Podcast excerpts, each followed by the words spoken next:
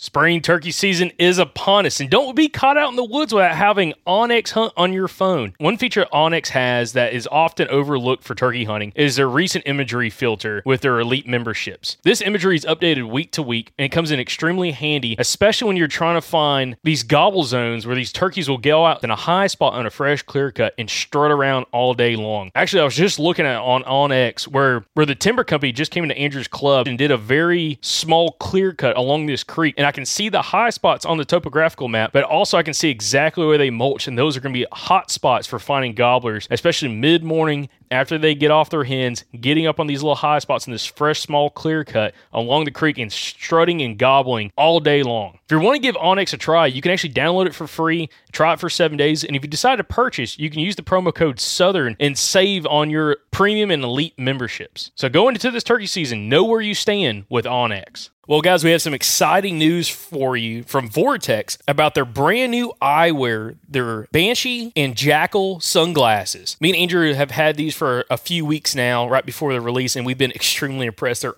awesome glasses, guys. And listen, if you're needing some new sunglasses, not only do they have the VIP warranty, but they're tough as crap, guys. Uh, scratch resistant eyewear, uh, it's extremely important. And also, they have safety features as well. So when you're out shooting at the range, again, these are rated glasses, so you are going to be more than protected when you're at the range. But they also look fantastic when you're out around town. So right now, Vortex has some special pricing on their website, which is vortexoptics.com for the new eyewear. But also, if you use the code Southern20, you get to save even more on this special pricing for right now at vortexoptics.com. Again, check out the new eyewear from vortexoptics.com and use the promo code Southern20 to save on their brand new eyewear. Hey, everybody, this is Kyle Veet, host of the Ozark Podcast. If you like the Southern Outdoorsmen podcast, we have a show for you. We sit down with local outdoorsmen of Arkansas, Missouri, and Oklahoma to talk all things hunting, fishing, conservation, history, and culture in the Ozark Mountains region. Just like the outdoorsmen who live here, we follow the seasons and interview regional experts to discuss the pursuits of hunting turkeys, bears, and whitetail, as well as the science behind their conservation. Join me and my co host Kyle Plunkett every Wednesday and make sure you subscribe so you don't miss an episode.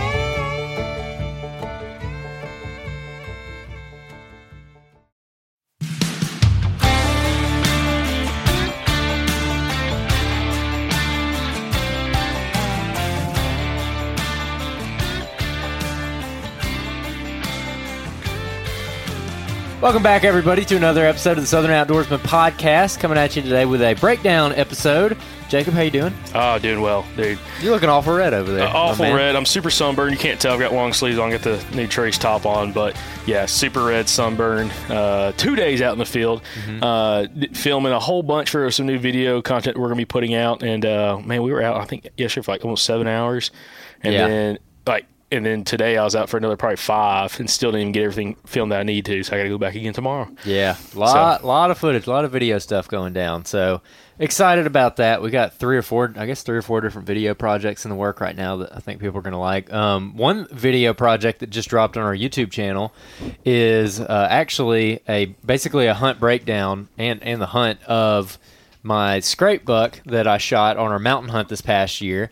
We're gonna do a full film of like the entire hunt, which we're working on right now. We just finished up shooting some stuff for that, uh, but the actual hunt breakdown where I I basically I did a voiceover on it. I go over the terrain. I look I have a map pulled up on there that shows you the location of the scrape and kind of how the setup was and I kind of talk through the setup and then it goes into the the scouting and when I found the scrape and looking around and putting the cameras up and everything and the, the rubs and buck sign that I found and then it goes into the hunt where we actually went in and were able to shoot that buck. Yeah, absolutely. So got some great feedback on it so far. So that's the first hunt video that's been on our YouTube in how long? A couple years? A year or so? Mm. yeah, no, probably two years. Well, we've done other stuff on our YouTube channel, but we haven't done a lot of hunt stuff until this past year, and we we really went in on filming hunts. And longtime listeners know that uh, y'all been hearing us talk about it, but we got uh, a lot invested in camera gear and a lot of time and effort invested trying to get over this learning curve. But uh, I'm really happy with how it turned out. Um, Yeah, so y'all, well, just jump ahead Uh-huh. while Andrew's kind of rambling through. Go to YouTube and go watch the video. It's awesome. I think you'll really enjoy it. I think there's some Mm-hmm. good learning experiences from it.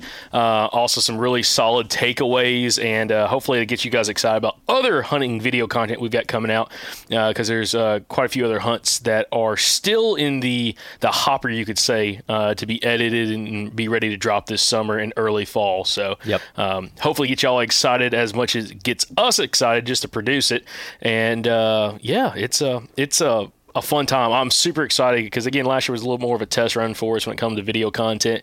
But now going into this season, we've got uh, so many different things planned, so many different cool hunts planned, and uh, I think you guys are going to really enjoy kind of follow along with us. Yeah, definitely. Um, and you know, we're going for a lot of educational content in these as well. So all the stuff you hear about on the podcast, we're gonna definitely work that into these videos. So you're gonna get something out of the video. Um, but we'll we'll talk a little bit more about that later. Uh, one other quick thing before we jump into talking about Monday's episode. Uh, thanks everyone for helping us get past thousand reviews. Yep. So just to re- just to repeat, because you know An- Andrew's voice didn't carry out there. I don't know. Kind kind of got a little little, little low tone there. You're Well, not a very thousand excited. reviews, yeah, buddy. A thousand reviews on Apple Podcasts. That's a huge accomplishment for us, guys. And um, all you listeners tremendously helped us out. Everyone that's been leaving us reviews the last few weeks to help us push to that.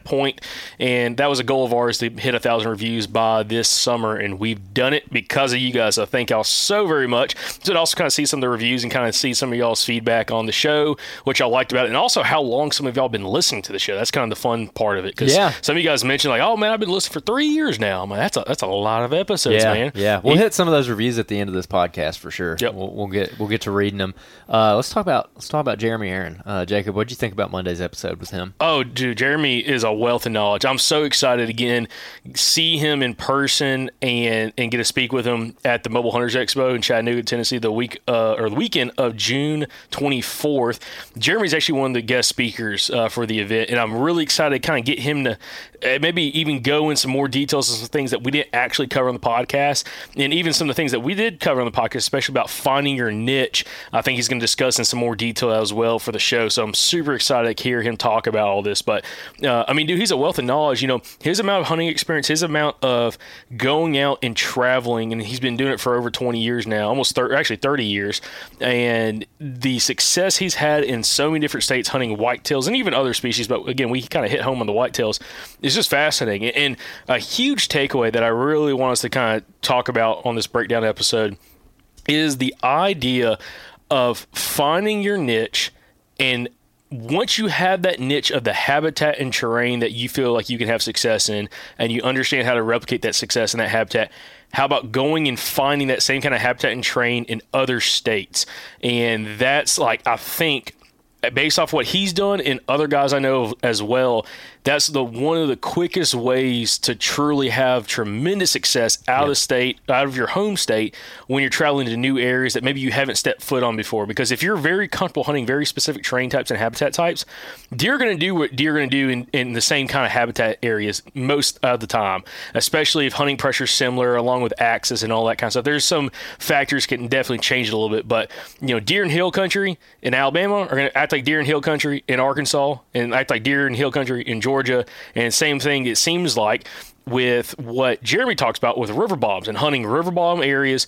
Um, he loves the boat access and how he really tries to find that kind of habitat in all the states that he travels to and really targets those areas and really breaks that stuff down and has had unbelievable success doing so. Yeah, absolutely. I'm excited to get him back on and get into some of the nitty gritty too of his actual tactics and his thought process behind like weather fronts, uh, scrapes, rubs, like buck sign, reading that in river bottoms. That that all is very intriguing to me.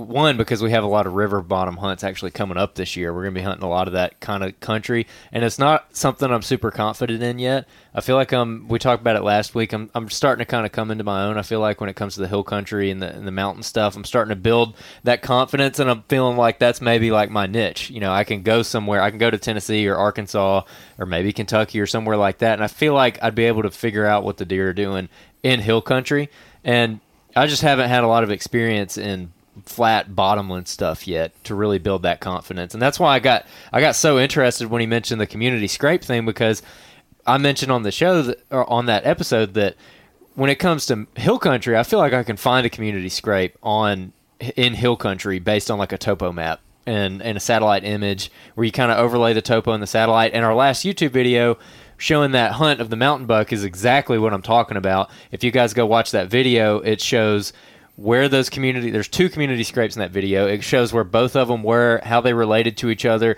how the deer were relating to them, and that's something that I feel like I can go replicate in other mm-hmm. places. But I don't really feel like I can do that in flatlands yet. So I really wanted to go deeper on the scrape thing, but we're, we're trying to get away from doing like three hour episodes, so had to kind of skip over that one. But we're just gonna we're gonna have him back on to go deeper on all that stuff. But uh, do you have any like thoughts or whatever on any of that?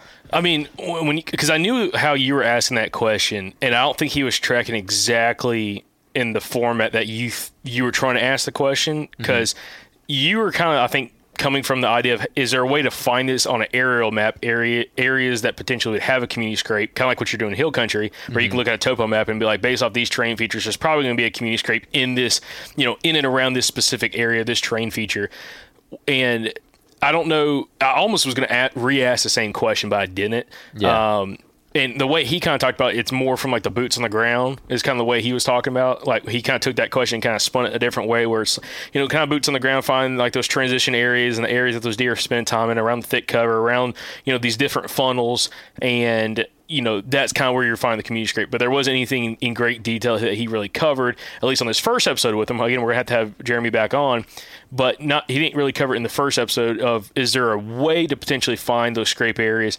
in uh, those community scrapes based off a topographical or aerial map and i will guess probably not because mm-hmm. in flatland i mean you can look at terrain features and stuff but like i have found you know in, in the limited river bottom hunt, uh, hunting i've done in the last few years you look at a spot and I don't think I've ever found a community scrape so far hunting river bottom, which has only been a couple years now. It's not like yeah. I have extensive knowledge, kind of like what anywhere close to what Jeremy's talking about and talking from.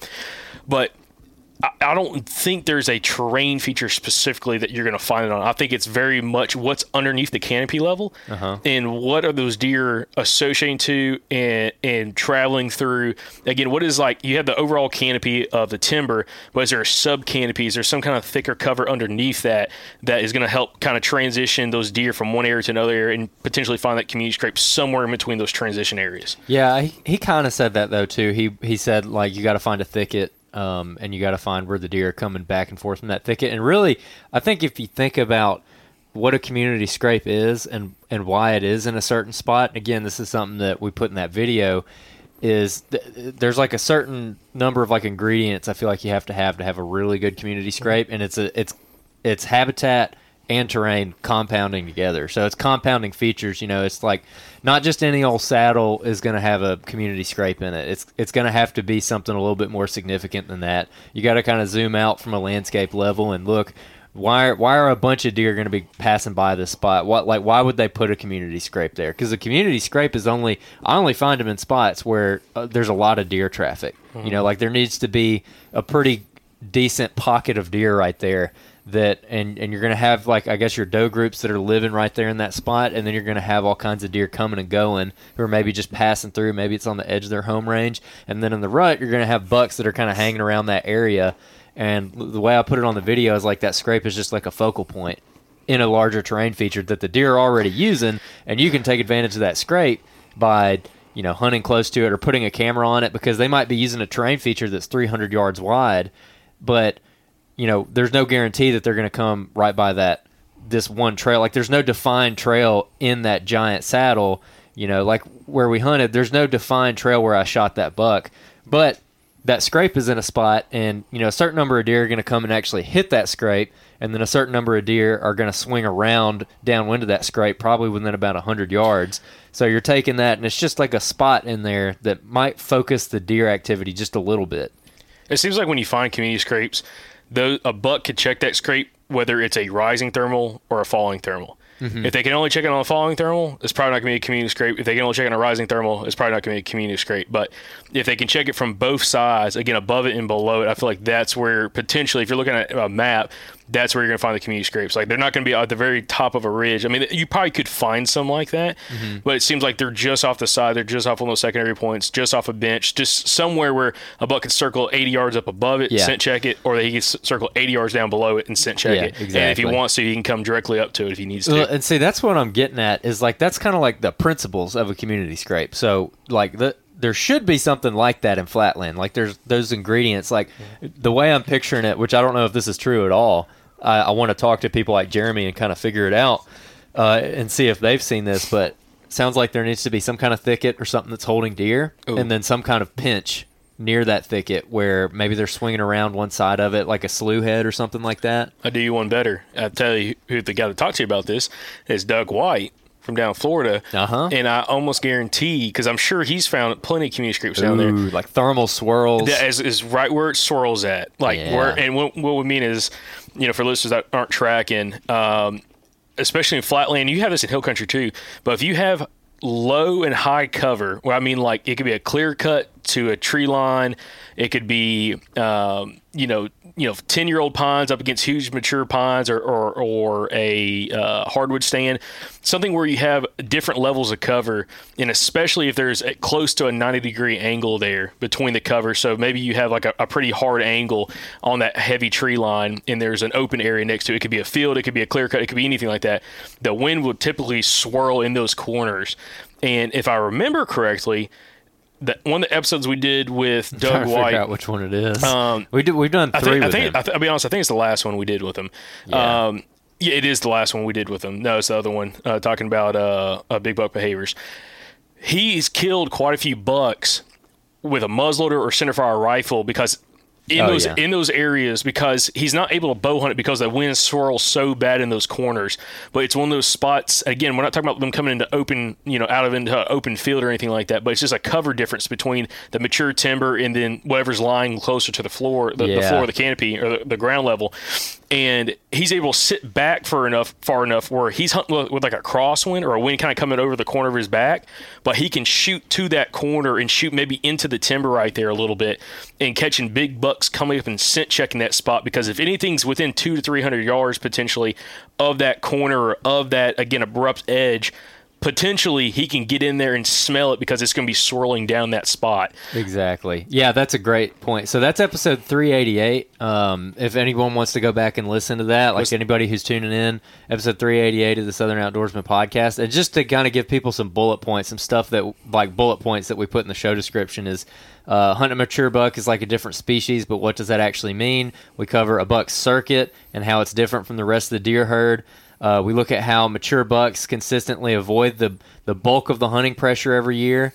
Uh, insight into how mature bucks specifically target areas where you have wind swirl to scent check large areas. An example of those wind swirl areas, kind of like what you just covered, which is fascinating. That Yeah. was super, super fascinating. That was a great episode. And, and again, that's uh, talk. Uh, what was the title again? So it's episode three eighty eight. But what was the title again? The title is Big Buck Behavior Patterns with Doug White. And so you can either go scroll back in our feed to episode 388. It came out July 18th, 2022. Uh, or you could just search the title of it and uh, and you'll be able to find it pretty easily. Yeah. But again, that's a fascinating topic. And that's almost where I would expect to find a community scrape is where you find one of those swirling eddies uh, along the timber edge. Um, you know, I think some of the examples he talked about was kind of like an open swamp next to timber and stuff like that. Where again, that wind, it doesn't have to be a lot of wind. It doesn't have to be super high windy conditions. It could be, you know, six, seven miles an hour and it can still swirl back in there and kind of eddy on top of itself. Yeah, think of it like a like a stream bed or something, you know, like water going over a stream bed, like all the little bumps and obstructions and everything. The wind's going to hit it and react to it in some way, and that's why hill country is so hard with it swirling wind. But even flatland, uh, you can really tell when you have like a good wind coming across a big like ag field or something, or a big cutover, and then it hits that tree line, like the stuff that it's doing. And we uh, we talked to Bill Vale about that too, didn't we?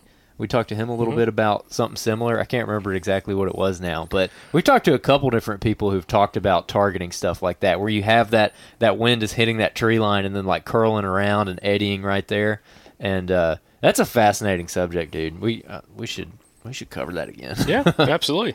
But I, I, if I had to guess, kind of going back to Jeremy's episode, that's probably where I would expect to find a community scrape mm-hmm. is a location or again a, or a primary scrape where just bucks are using, but in one of those areas where you have a ton of swirling winds, and I, I would expect to find a couple different habitat edges in a spot where maybe you have a, a maybe it's not completely open, but as in like you know open swamp or overgrown pasture or something like that but maybe or crp field but maybe you have super open almost like a select cut open timber mm-hmm. where like the wind can carry through it super easily then, Yeah. you, then you hit like a hard edge of or a harder edge not necessarily a hard edge but like you have a, a edge of pines right there like thicker pines and or some lower cover it mixed in where again that wind almost hits it like a wall and starts eddying right there and that's probably where you'd find the community scrape but again some of that maybe if you kind of go back to listen to Doug's episode, Doug White's episode, episode, episode 388, maybe after listening to it, maybe it kind of gives you ideas of where to look at if you're kind of in that habitat or hunt that kind of habitat and looking for community scrapes. But that's definitely something I would try to see, and and maybe you could kind of figure that out on the map, and also paying attention to your predominant winds uh, for the time of year that again those bucks should be checking those scrapes Yeah. and then kind of think about that because again if, if it's swirling and say you're getting typically a north northwest wind you know during hunting season during close around the rut or pre-rut you know how's that wind going to swirl if you're talking about north northwest you know potentially you're looking at a corner that faces that direction a little bit or it's just off center of that direction something that maybe kind of you have an opening that's kind of facing to the the northeast where that kind of wind comes across and then it could swirl back in there and kind of eddy back into that corner Yeah. so it's uh that is something super interesting and i almost would bet that if Jeremy finds them, it's in an area kind of like that. Yeah, I think you're probably right. Uh, let's talk about his uh, Jeremy's tactic of purposefully seeking out areas that are basically up against a sanctuary. Yep. That that's some juice right there. Yeah, in a spot, that's some good stuff. in a spot that you definitely, I, I, I can guarantee it never came to your mind because I think you've only.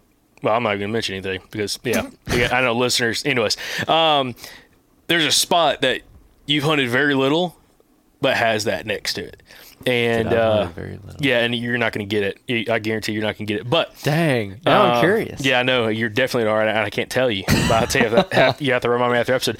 But there's public land. What state is it in? I'm not telling you. Oh my gosh! Come Too, on, too much info.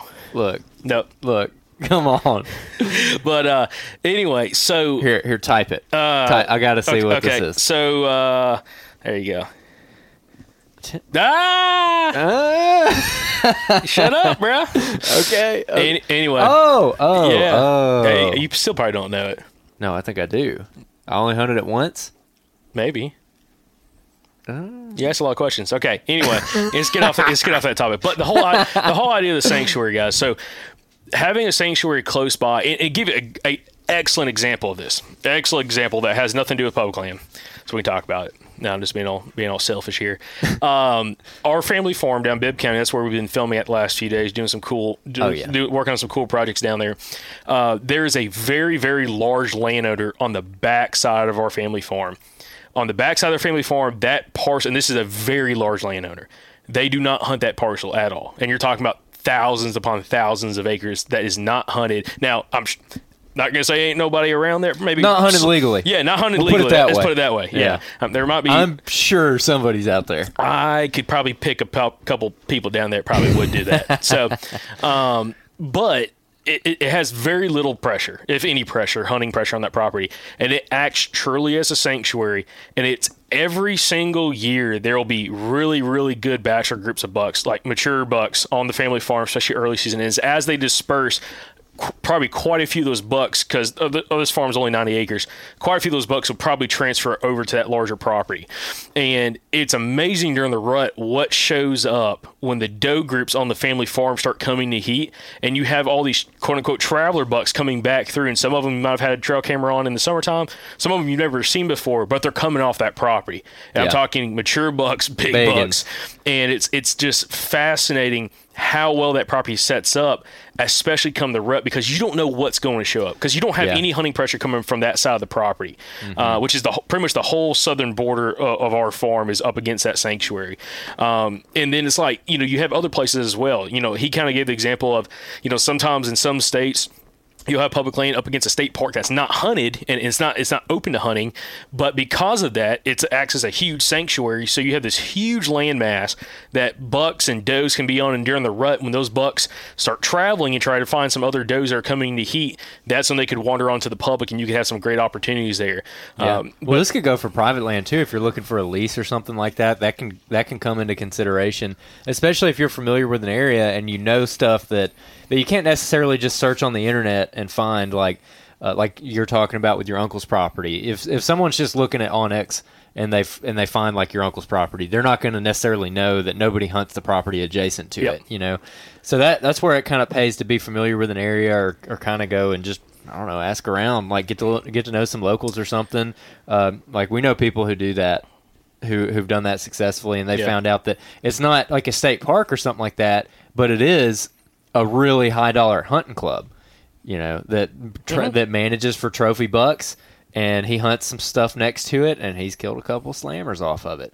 Yep. And, and so that that's worked out for him really well. So, but you can you can do it with private land too. I mean, that's a pretty slick tactic for sure. Yeah, but again, a lot of that uh, to me, unless it's like public land, uh, again, like unhunted public land, it's hard to know if a private landowner is actually using the property, um, or if it's a, Mm-hmm. Or if it's like a trophy club. or on the flip side, you're up against some private property that's completely not hunted because it's part of an industry. Give it give an example, like you could have an area where you have either like a mine operation close by, you could have a power company, like a big power plant, you could have all kinds of different things, especially like utility Mm. Paper companies. mill. Yeah, paper mills that have, you know, they may have six or seven hundred acres that that property's on, or even bigger than that. But more than likely, um, unless a couple employees got some access to go hunt the place, it's probably not going to get hunted much at all. And again, that kind of acts as a sanctuary that again you can kind of key in on and figure out, you know, if there's public land close by, or you have a club next to it, or lease, or you get, you know, private property, whatever. Um, you know what that travel path looks like, and again, where you could potentially attract those does onto that property that you're on, or if you're again if you're on public land, what's the best travel corridor coming off that private and then coming on to the public, and then kind of you know honing in on that. Yeah. Um, so Yeah. it's uh that that is that is super interesting and definitely something I'm going to take into much more consideration when we kind of hunt around to different areas. Yeah, definitely. It's a great it's a great idea. Great tactic. Um hey, you know what? You know what uh we didn't do? what Draw Kansas. yeah, We got so co- I had to listen to the last We last cock- we- outro. we were cocky. We got so cocky, dude. Oh my gosh. I, I was listening to the last outro to do the mid roll thing, and uh, golly, I was listening to it. We're like, yeah, when we go to Kansas this, this year, like just like we had it, and we didn't, dude. Well- we got we got Well, smited. I, am gonna, terrible. I'm going to give some context to the listeners. yeah, So we put in uh, actually individually. We weren't able to put in as a group because because we waited till the last second. Yeah, we messed we're it. responsible. But going into the drawing, I had three points for Kansas. Andrew had two points. Mm-hmm. And what we were trying to draw, most people are like, oh man, you should draw Kansas, no problem with that, because typically it takes zero to one points to draw pretty much everywhere in the state. Some spots may take, a, you know, maybe a point to two points. Archery. Archery. Well, we try to put in for their muzzler tag, and their muzzler tags are very few and far between. They don't give out a whole bunch of them to non-residents, and it is a early season muzzler hunt. It is in September. It's the opening week of the archery season, which typically is right around September 11th, 12th time frame, and typically runs until the 20th to 24th. And um, again, you know, hunting bucks coming out of the bachelor group. They've already shed velvet, but potentially still daylighting a decent amount. And I was very, very confident. I'm like, we drew that tag. You know, we had a big enough area to go around. We should find a pretty nice buck to be able to go after um, with the muzzlers. Well, Golly. even with that many points, we did not draw. Negative. And I was like, is this Iowa? I got Like, I got the doing? email. I was like I was at the garden center or something buying some freaking plants for my front yard and I got the email and it was like draw results. I was like, "Yes." And I clicked on it and it was like unsuccessful and I was like, "Oh man." And then I'm like, "Well, Jacob's going to draw it. I'm not. I'm going to have to be a freaking cameraman." Yep. And so then I called you and you were like, "What? You didn't draw?" You were so surprised and then you looked and you were just crushed. I mean, crushed. It broke my heart. it broke my heart. I- Yeah. it- it- that was bad. That was like, Dude. that's, that's, that's Uh, like, we it was like, was like I'll a- tell you what, we jinxed the heck out of it. Dude, it was like a For bad. sure. It was like a bad breakup, man. Just, uh, it, it just, I just kept sulking, and just sulking, just like misery for Tiffany's like, He's like, "What's hours. wrong?" I'm like, "I didn't draw Kansas." Yeah, I was like, oh my gosh, dude.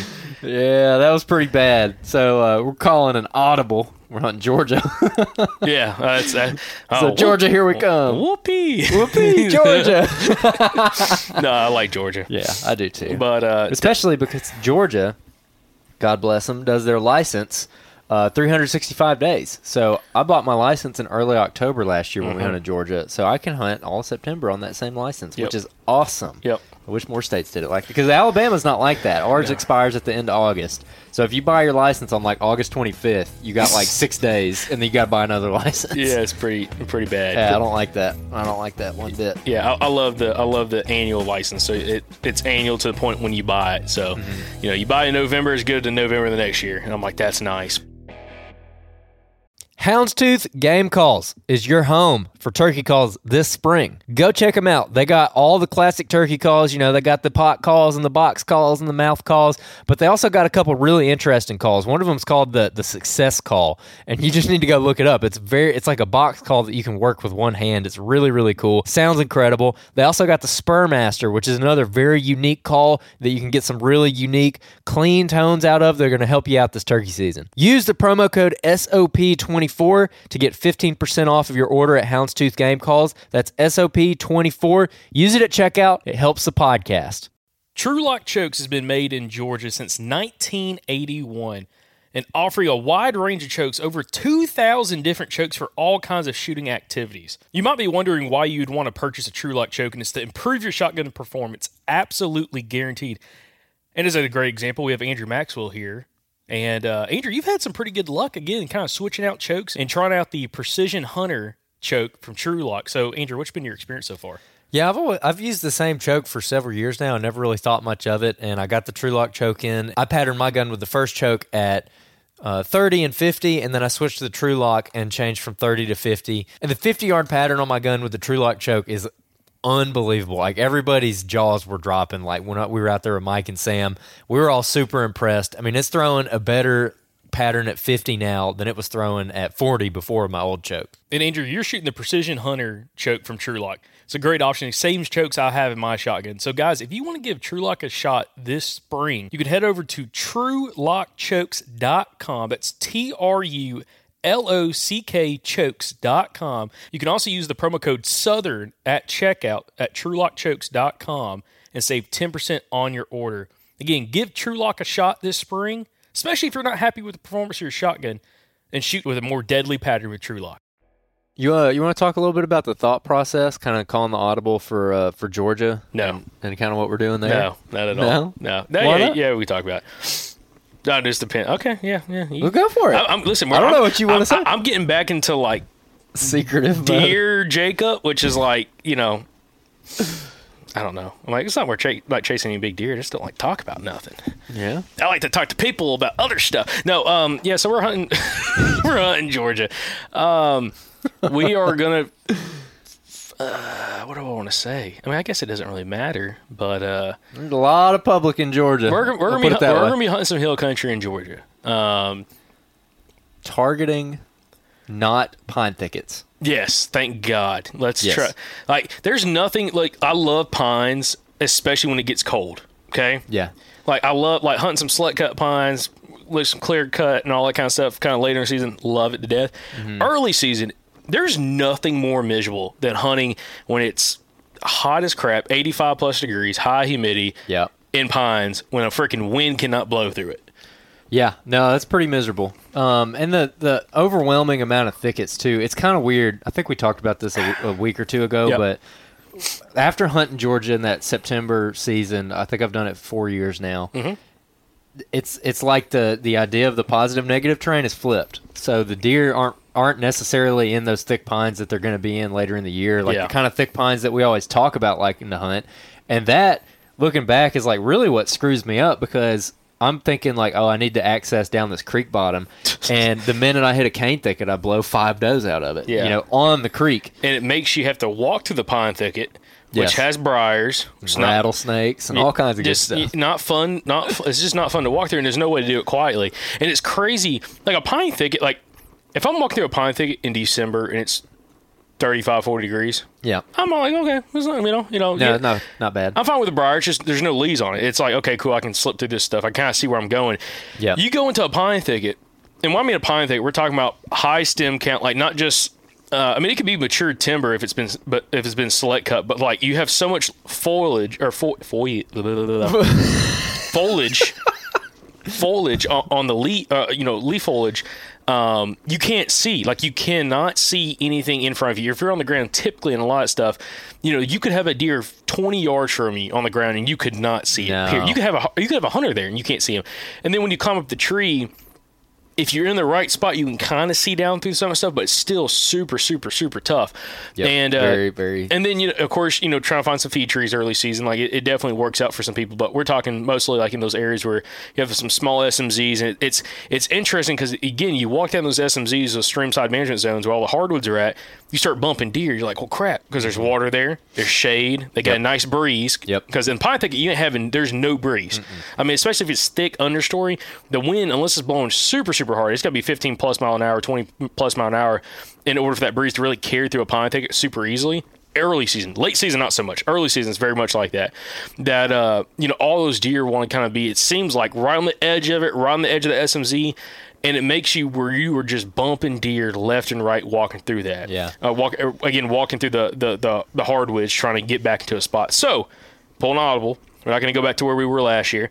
Uh, going to go to a different part of the state and, and try to get out of some of that habitat, uh, especially for the early season. And again, you know, I think the process, the mindset going to it is kind of what we were trying to do last year in Georgia, but it just didn't work out to us because I think we were too late. Yes, But yes. last year when we went to Georgia early season, uh, or I said not really, it was early, but it wasn't like opening week. It was in the first It was week like of October. Second. Yeah, so it was something like that. First week of October, so season had been in for you know three weeks almost by that point.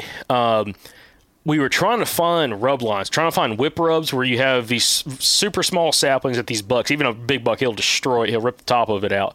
But they come through and they're rubbing their velvet off, and it's kind of like those first little territorial uh, rubs that they'll make before they start rubbing bigger and bigger trees. And uh, typically, it seems like in the past, when you can find stuff like that, you can almost kind of backtrack where that sign's coming from and set up on the edge of whatever that cover type or wherever that bedding area looks like and potentially get that buck coming out during daylight or close to it Yeah. uh, in the evening. well, last year when we went into Georgia, there was that sign, but it was old by the time we got there. Maybe it was two, three weeks old, 4 weeks old. And we couldn't find any fresh. We weren't finding any kind of fresh sign. We find tracks, finding a, a newer rub every now and then, but it wasn't like the pattern you typically could find early on, right when the velvet's coming out. And uh, you know they've only been out of velvet for a couple weeks.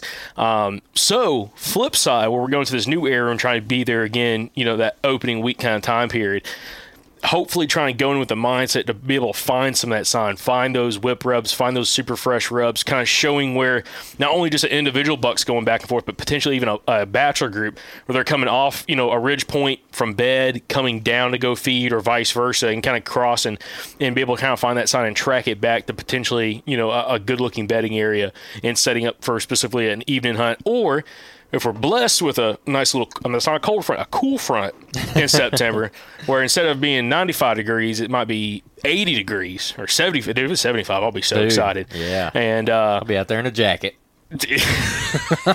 yeah. But, uh, that's that would be killer, and we could potentially have some really good morning activity if Yep. we if we get some you know some weather like that.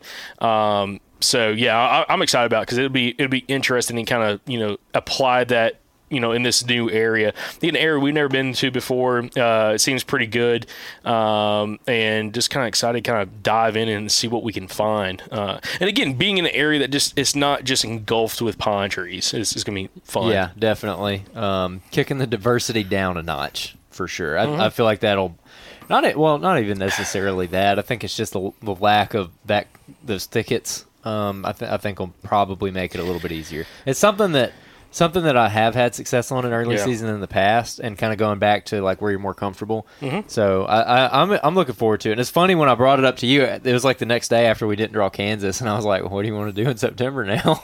And you were like, "I don't know." And we were talking, and I was like, "We could go back to Georgia. We still got our licenses." And you were like. Yeah, we can. And I was like, "Hey, what, what about this place?" And you're like, "Well, what's that place like?" And I explained it, and you were like, "Okay, Yeah. all right." Yeah, I wasn't looking forward to going back to where we had been at previously. Yeah, whooped last time. Yeah. I mean, whooped. Yeah, it was bad. I felt bad for my cameraman. So yeah, it was tough, man.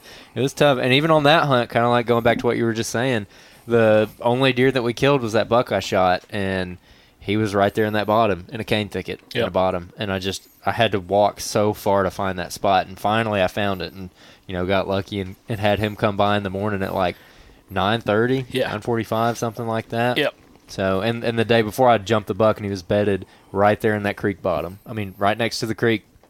And so they're they're using that that thermal advantage like they're they're it's it's not really thermal cover, but it's like they're they're hiding from the the heat as best they can. it- is it's- really the best way to put it. It's not necessarily thermals for like, as in like they're kind of sitting in a spot where they can smell. I Yeah. mean, they kind of that. They're just not roasting in a pine Yeah, thicket. because that's that's the thing we realize. You walk through like some, especially some of these shorter pines. I mean, uh, you know, pines that are probably seven, eight years old. The sun can still kind of get through them, and it is like a convection oven. Yeah. I mean, just like the sun beating off those trees, and then again the, the, the limbs, like you're kind of like dodging limbs as you're walking through it, and you just feel yourself roasting walking through it at ten o'clock in the morning.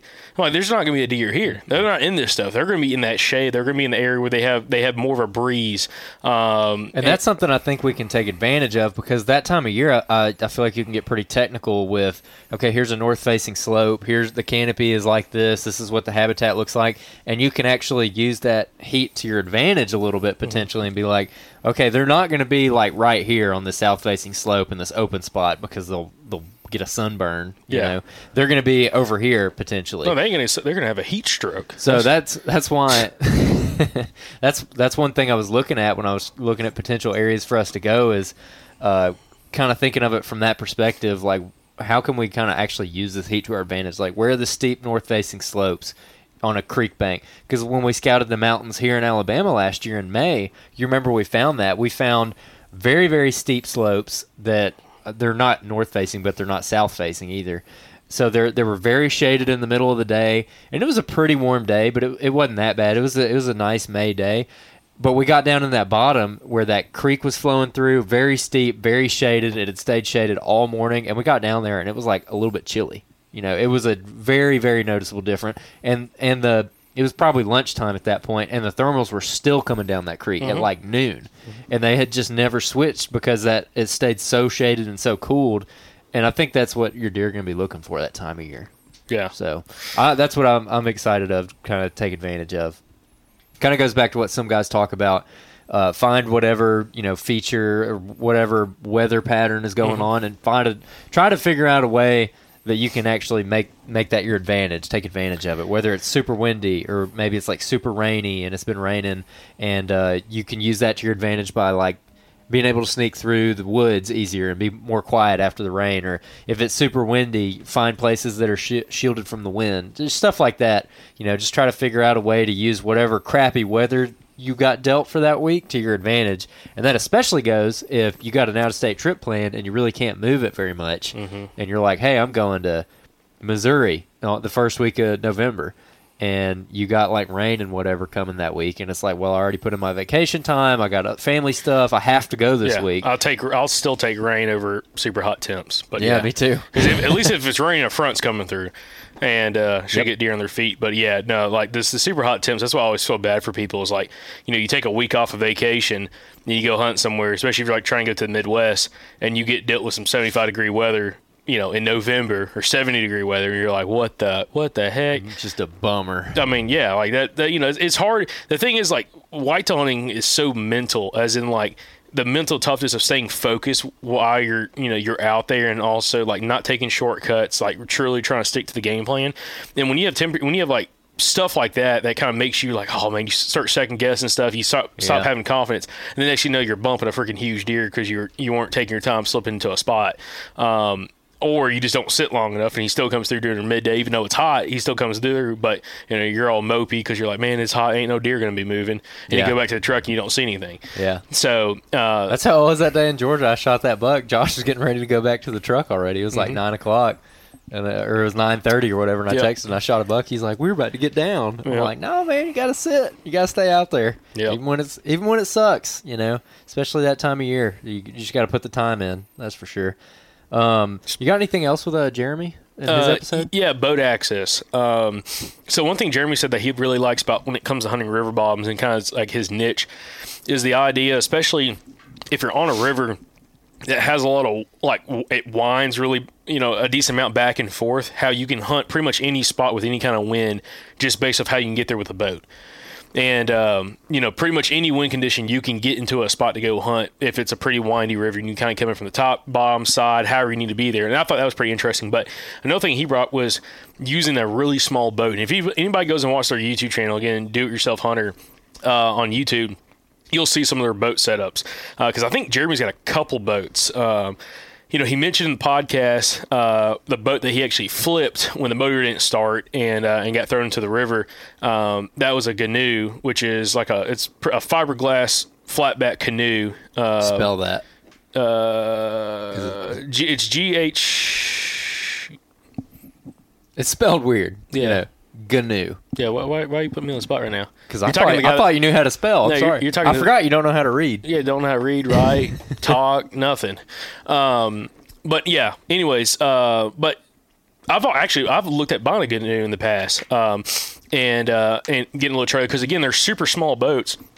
Uh, you know, typically you, can, you pull them on a small one uh, one axle trailer, uh, and they, they come in different sizes, and you can typically run like on some even the small ones you can run at least like a six horsepower outboard on them.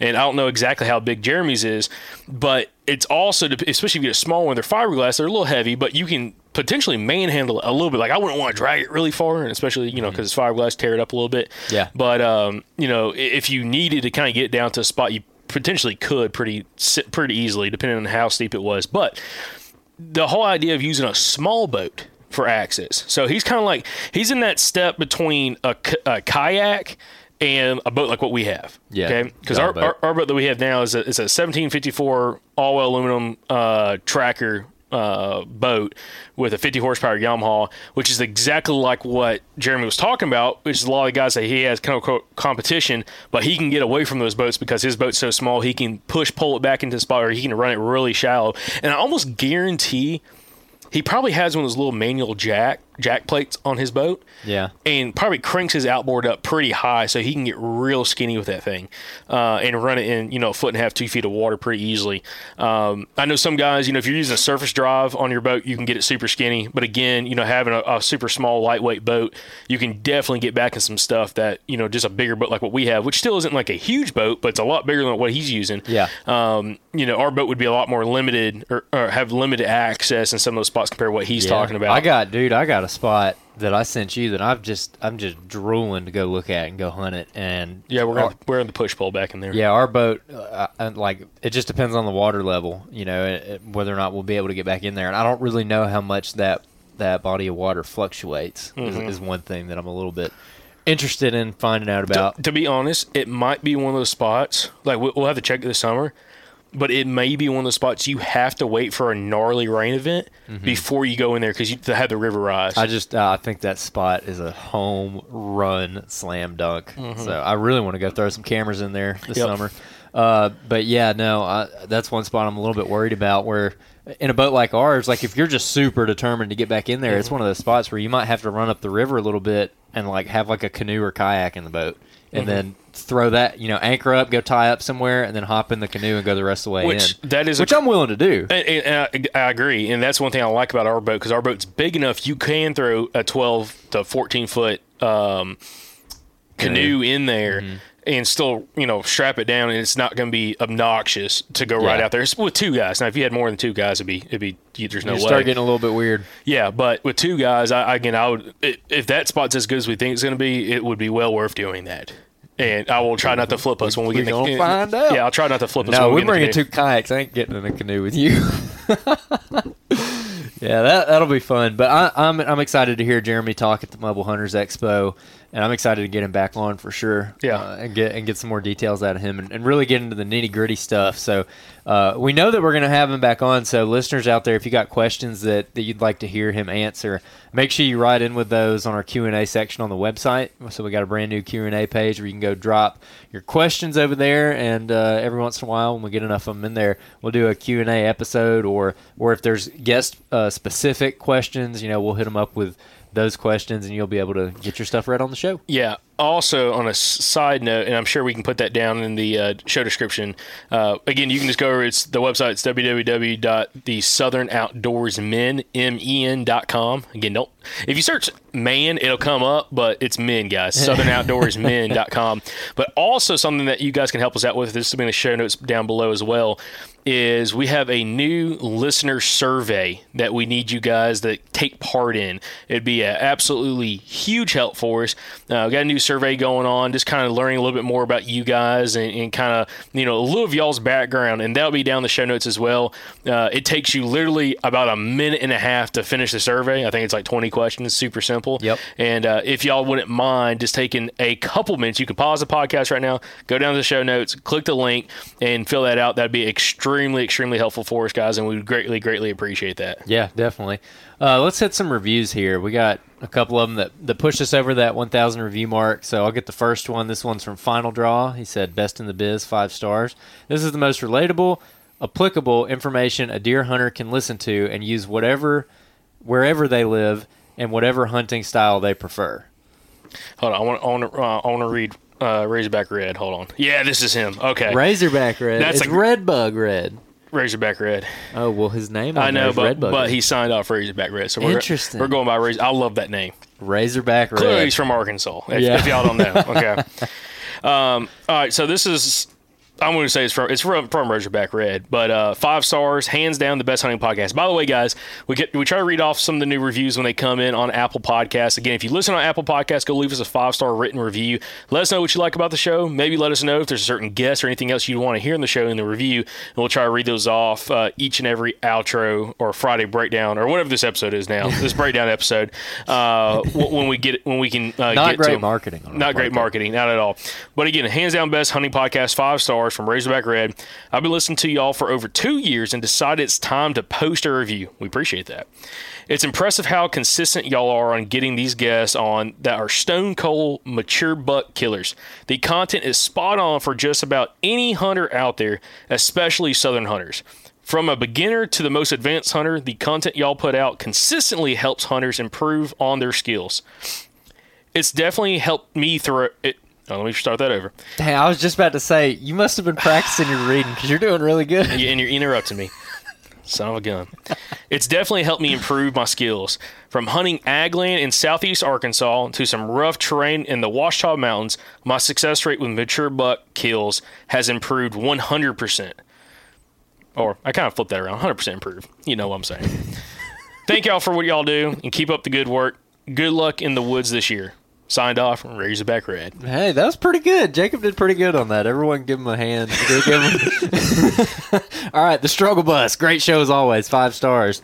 Uh, keep it up. Great content.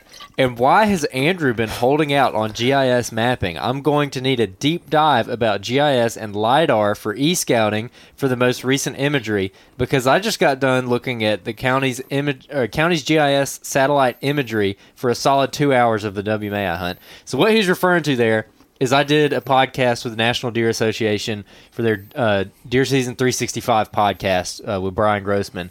So he interviewed me about mapping stuff. Uh, if if y'all don't know, like my background is GIS and mapping, What is GIS, by the way? Geos geospatial information systems. I was gonna say, do you not even know what it means? I know. I, I got I got confused for a minute there. I'm not gonna lie. Um, it, maps. Okay, it's just it's maps and data and stuff like that. So That's what you do for a living. that's what I do for a living. Uh, that's what I've been doing for several years now. And um, if people don't know this, this is one thing I talk about on that podcast. If you want all the all the details, you can go there. But we'll probably do it, uh, a mapping heavy episode because I just I could talk about it for hours. Yep. But what he's referring to specifically is a lot of counties have, especially if it's a if it's a uh, wealthier county. Um, or just a county that has more people in it. You know, if you have a very, very rural county that doesn't have a big town in it, they're probably not going to have this. But if it's a county that has uh, a lot of people in it, I use Montgomery County, Alabama, as an example because there's a lot of people in Montgomery, obviously, and they have a GIS site. So you just look up like Montgomery County GIS. You find the right site where it is their GIS where they host their own data, and a lot of them, if again, if they're like a, a wealthier county with a higher population, they'll fly their own imagery. So Montgomery County, Alabama, has like six inch resolution imagery. That's their imagery. It is. It's not on onX. It's not on any other app. It's not on Google Earth. It's not on Bing imagery. It's it's only on that website. And it, a lot of times, it's like the most crisp, leaf off survey grade imagery that you are going to find because that's what it's for. They're they're not flying like the whole state. They're flying their county and they're doing it for like survey purposes. So if if the county that you hunt has that, you can go and get some insanely good imagery. I mean, like the best of the best, be- some of the mm-hmm. best imagery you've ever seen. Madison County, Alabama is the same way. They have imagery that's so good in some places that it looks like drone imagery. I mean, you can zoom way in and find some stuff. Uh, so that's an excellent, excellent resource out there. So just whatever county you hunt, you can go kind of check it out. Or if you're just wanting an example of what I'm talking about, you can look up, you know, a bunch of counties in Alabama like Marshall County, Madison County, Limestone County. Or if you live in another state, Yeah, like if you live in another state and you just want an example of what I'm talking about, you can look up those, Oh. or you can go look up your own county in whatever state that you're in. Uh, like I said, not every county has them, so not even every county in Alabama has them. All those counties I just listed have like population centers, yeah, higher population. and so that's why they have that. So it's kind of like a double edged. Like if you're hunting way out in the middle of nowhere, you're probably not going to have great imagery, but sometimes you do. So check it anyways. Uh, it can be super super helpful. So, anyways, next review. This is from SD Kirkland. Great listen, five stars. Awesome resource for us Southern folk. I'm gonna knock out this next one. This is from Something. Alec. Yeah. Your guess is as good as mine, guys. Great show, five stars, awesome content, super easy. I'll do one more here. This is from Timber Maverick. That's great. If that's his actual name, that's a great name. Timber Maverick. That's a great name. that's his I- actual legal name. I guarantee it's not, but if it was, then I might name, if I have a son, I might name him Timber. There Timber. you go. Timber. Uh, all right. Anyways, Here's Timber. most relatable. no, I thought some great memes. Oh man. most Get your relatable. mind out of the gutter. Most relatable podcast, five stars. This is hands down the best podcast for public hunting, or flip side, hunting public.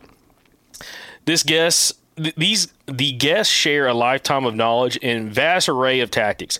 Whether you're just beginning to hunt or have hunted a lifetime, this podcast is for you. I listen most every day. It's informative, entertaining, and funny. Well, I'm glad you got the entertaining and funny part, and I'm glad you're getting some information out of it too. Absolutely. All right, last one from Pines and Tines. First and last podcast, five stars. This was the first hunting podcast I ever listened to nearly four years ago, and it's the last one I'll ever need. It has definitely played a huge role in helping me to continue to improve and effectively hunt these elusive bucks here in East Texas.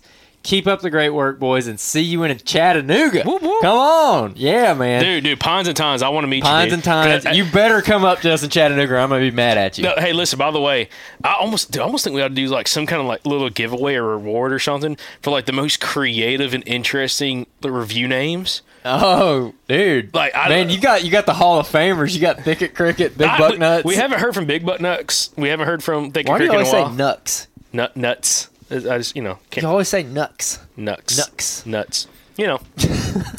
um, and uh, yeah, so uh, and, and struggle bus I just one. totally threw you off. Yeah, there, you totally I? threw me off. But anyways, but yeah, no, I'd love to see some more creative names. I think it's a blast. Like again, Razorback Red, I love that. Digging it. Even though I'm not a Razorback fan, that's that. This is a great name. It's got a good ring to it. That's right. That's right. So- well, yeah, we hope to see you on Chattanooga. Definitely try to find us and talk to us. We want to meet all you guys. And and make sure if you're coming to if you're coming to the show in Chattanooga, guys, make sure you make time for like seeing these seminars and listening to these seminars from all the, Yep. the all the great guests. And seriously, bring a notepad. Like, come take notes. Just don't don't come in to sit in the crowd. Make sure you bring a notepad because I've already talked to a couple of different speakers. There's going to be some unbelievable information that you probably even haven't heard on the podcast uh, from some of these guests. Because again, a few of the speakers have been on the podcast. Again, Hunter Hogan, Jeremy Aron. Now we got Michael Perry and Jonathan Moreland. They've all been on the podcast before, but they're going to be covering topics that even some of them haven't necessarily covered in much detail on the podcast. So bring a notepad. Make sure you take plenty of notes. Sit down and uh, and relax. And again, hold in for the long run because it's going to be a lot of speaking. It's going to be, but it's going to be some great presentations. And I, I promise you guys, you will thoroughly enjoy it. Yeah, and you get to ask them questions. Yep, there's gonna be some awesome Q and A's, and guess what? we're gonna be running the mics. We're gonna be the MCs, so y'all can uh, come and harass us as well uh, while we're running the mics and making sure everything's going somewhat smoothly. Yeah, bro. That's what I'm saying. It's gonna be fun. It's gonna be a lot of fun. Uh, so, anyways, that that's gonna wrap this one up. Make sure y'all tune in on Monday to the next episode of the Southern Outdoorsmen Podcast. We appreciate everybody listening.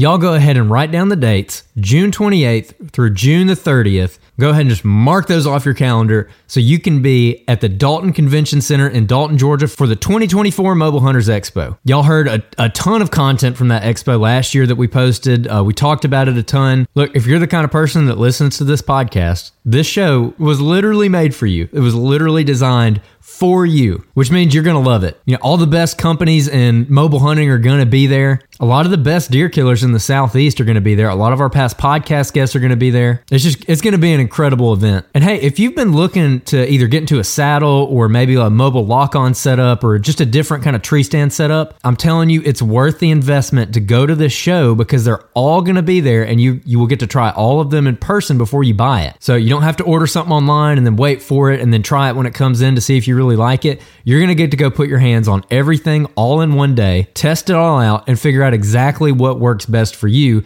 and have it taken care of before deer season starts. So like I said, go ahead and put it on your calendar guys. It's a no-brainer. You got to be at the show. Again, it's Friday, June 28th through Sunday, June 30th in Dalton, Georgia. We absolutely cannot wait to meet you guys there and talk hunting. So we'll see you at the 2024 Mobile Hunters Expo in Dalton, Georgia.